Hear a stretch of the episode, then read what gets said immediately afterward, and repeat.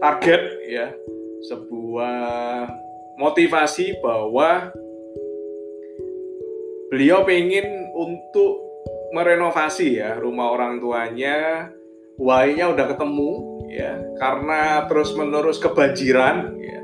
Dan itulah alasan kenapa beliau tetap ya tetap berjuang di bisnisnya tetap tetap teguh ya tetap teguh apa pun yang terjadi. Belajar ya mengupgrade diri.